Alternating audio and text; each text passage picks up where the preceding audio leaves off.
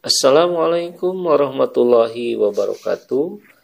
Sebagaimana telah disampaikan bahwa iman yang berkualitas ini ditandai adanya tiga hal, yakni satu adanya ketakwaan, adanya rasa syukur, dan adanya hidayah dari Allah Subhanahu wa Ta'ala. Hadirin yang berbahagia, dengan ketakwaan itu kita akan mendapatkan tiga kebaikan dari Allah Subhanahu wa taala. Yang pertama, kita akan terpelihara daripada dosa. Dengan melakukan puasa yang benar akan muncullah dari setiap pribadi manusia rasa cinta yang dalam kepada sesamanya sehingga akan terjadi suatu keadaan saling memperhatikan satu sama lain Persaudaraan yang didasari kecintaan akan tumbuh, saling bantu-membantu, saling silaturahim. Rasulullah Shallallahu Alaihi Wasallam bersabda, La yu'minu ahadukum hatta yuhibbu li ahlihi ma yuhibbu nafsi. Tidaklah termasuk orang yang mukmin seseorang di antara kamu hingga ia mencintai saudaranya seperti ia mencintai dirinya. Jadi dengan takwa ini maka orang akan saling cinta mencintai seperti yang disabdakan oleh Rasulullah Shallallahu Alaihi Wasallam. Puasa akan mengingatkan si kaya kepada fakir miskin. Puasa akan mengingatkan para penguasa kepada rakyatnya. Begitu pula rakyat akan memperhatikan apa yang menjadi kewajibannya sebagai rakyat yang baik. Akhirnya dengan puasa, kerjasama yang harmonis akan tercipta, saling bantu-membantu, berat sama dipikul, ringan sama dijinjing. Maka dengan demikian, hilanglah kesusahan dari tiap-tiap orang. Rasulullah Shallallahu Alaihi Wasallam bersabda, syahrul muwasat yaitu bulan untuk tolong menolong. yakni bulan Ramadan ini adalah bulan untuk tolong menolong. Puasa memberikan pelajaran bahwa sesudah kesusahan mesti ada kemudahan. Sebagaimana difirmankan Allah dalam surat Al-Insyirah ayat 7. Inna ma'al usri yusra. Kemudian yang kedua, takwa dengan ketakwaan, kita akan terpelihara dari dosa. Dosa adalah perbuatan yang dikerjakan dengan mengikuti hawa nafsu. Untuk menangkal dosa yang paling ampuh adalah puasa. Rasulullah Shallallahu Alaihi Wasallam bersabda, Asyamu junnatun. Puasa itu adalah perisai, tameng, penangkis maka siapa pun orang yang melakukan puasa dengan baik sesuai dengan tuntunan Rasulullah SAW, tentu dia akan mengikuti aturan-aturan yang diajarkan oleh Rasulullah tentang puasa, sehingga dia akan terhindar dari keburukan-keburukan ini. Karena puasa itu sendiri yang akan menjadi tamengnya, perisainya.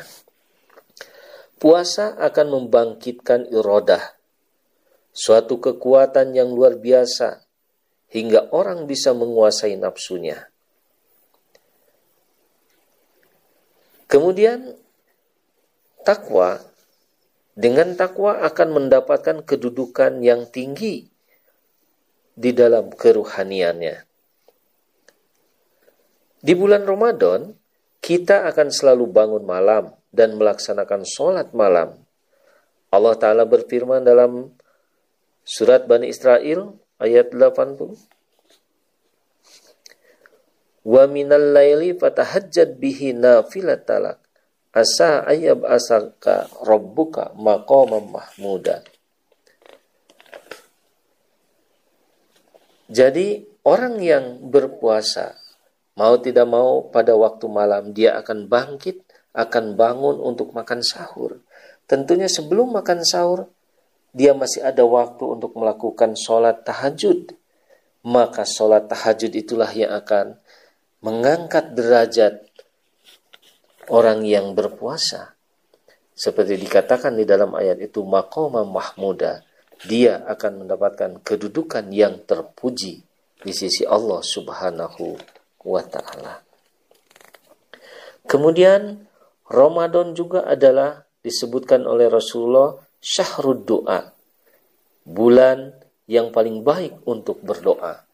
Maka pada waktu malam, pada waktu siang, pada waktu pagi, orang yang berpuasa akan senantiasa melantunkan doa, akan selalu memohon pengampunan, akan selalu bermunajat kepada Allah Subhanahu wa taala.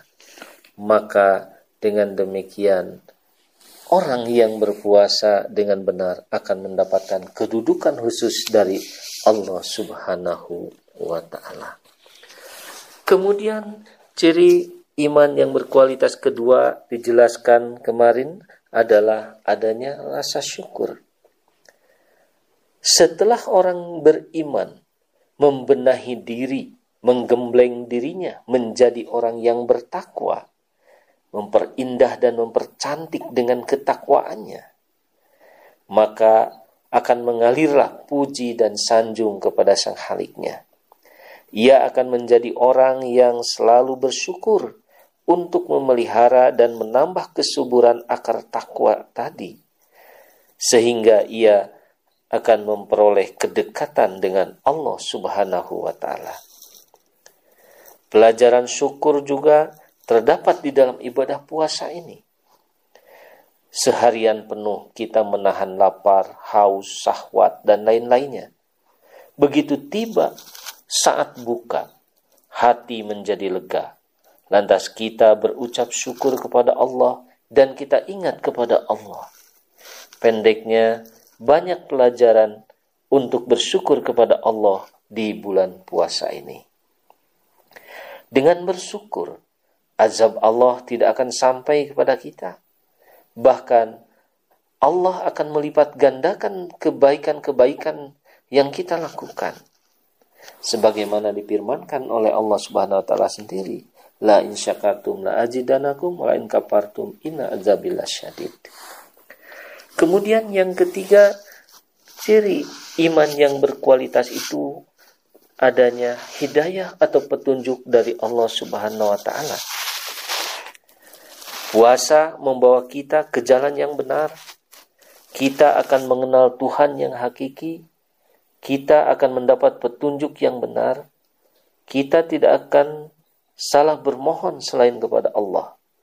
Karena Ramadan telah membakar habis dosa-dosa, maka kita menjadi bersih dan suci sehingga Allah berkenan memberikan petunjuk atau hidayah yang benar kepada kita.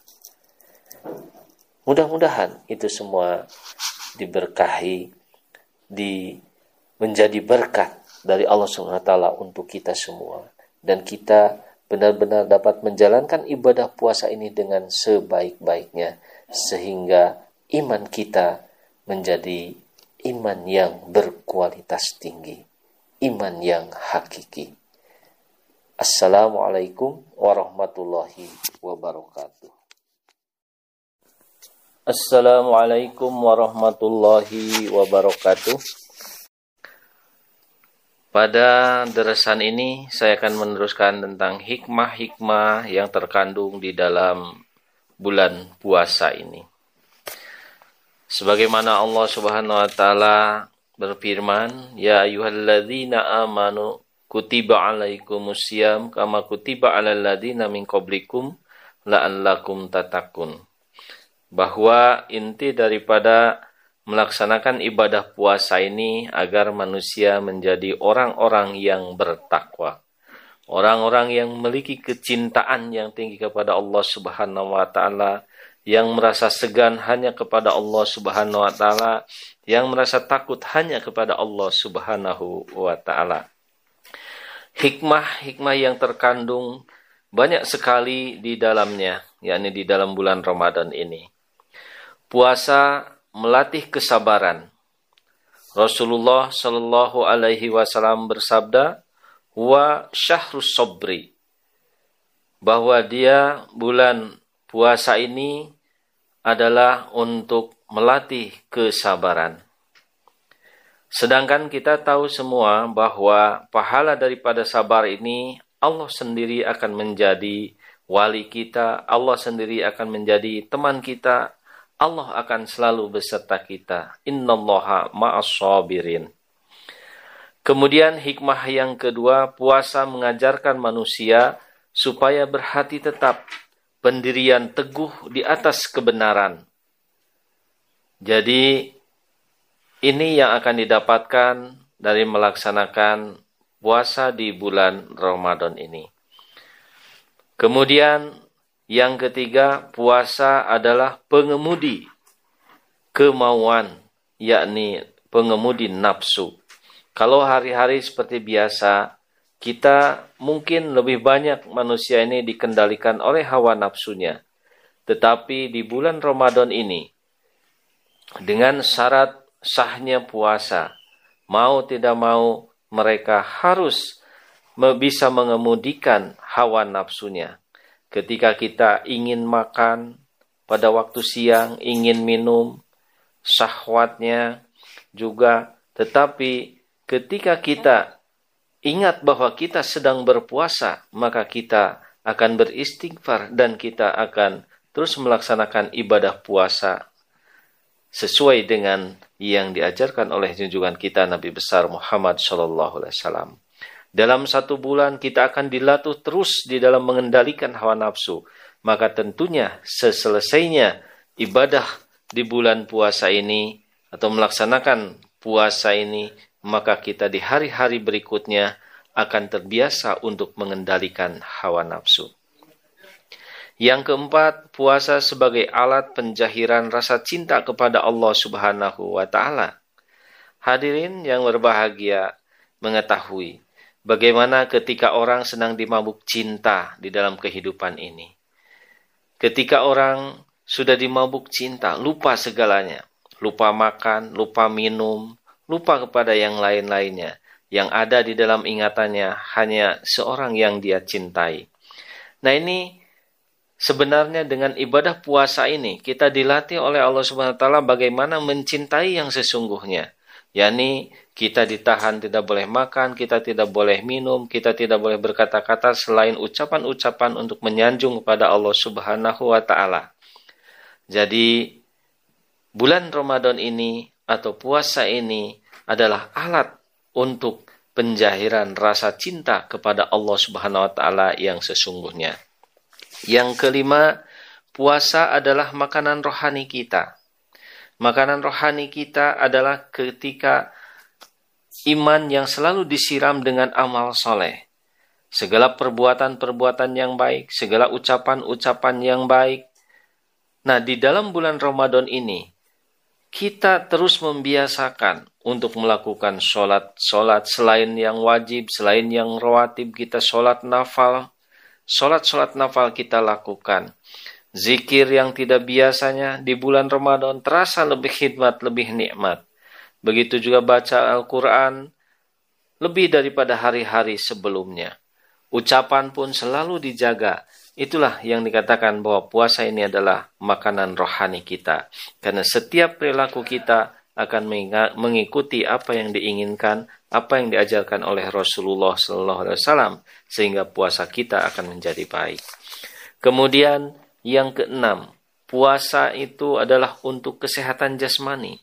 Disabdakan oleh junjungan kita Nabi besar Muhammad SAW, zakatul jasadi as-saumu.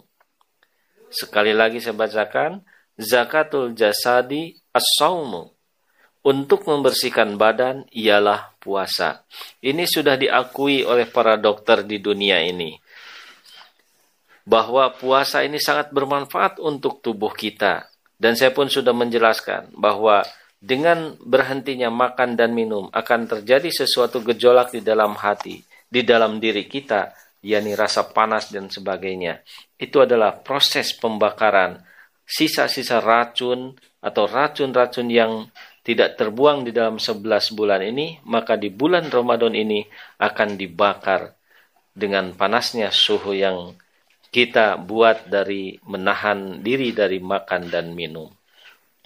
Dan banyak sekali hikmah-hikmah yang lainnya seperti saya sudah sampaikan pada dersan yang lain. Kemudian Yang terakhir, puasa dapat mempersatukan si kaya dan si miskin. Ini pun pernah saya sampaikan bahwa bagaimana kita tidak peduli kepada orang lain. Karena di bulan Ramadan ini kita merasakan sendiri bagaimana rasanya haus, bagaimana rasanya lapar, bagaimana rasanya letih, lelah itu. Sehingga dengan demikian kita akan ingat kepada saudara-saudara kita dan kita akan mengulurkan pertolongan kepada mereka dengan penuh keikhlasan. Inilah beberapa hikmah yang bisa disampaikan pada deresan kali ini. Mudah-mudahan kita dapat karunia untuk mengamalkannya dengan sebaik-baiknya sehingga Allah selalu ridho kepada kita semua. Amin Allahumma amin. Assalamualaikum warahmatullahi wabarakatuh.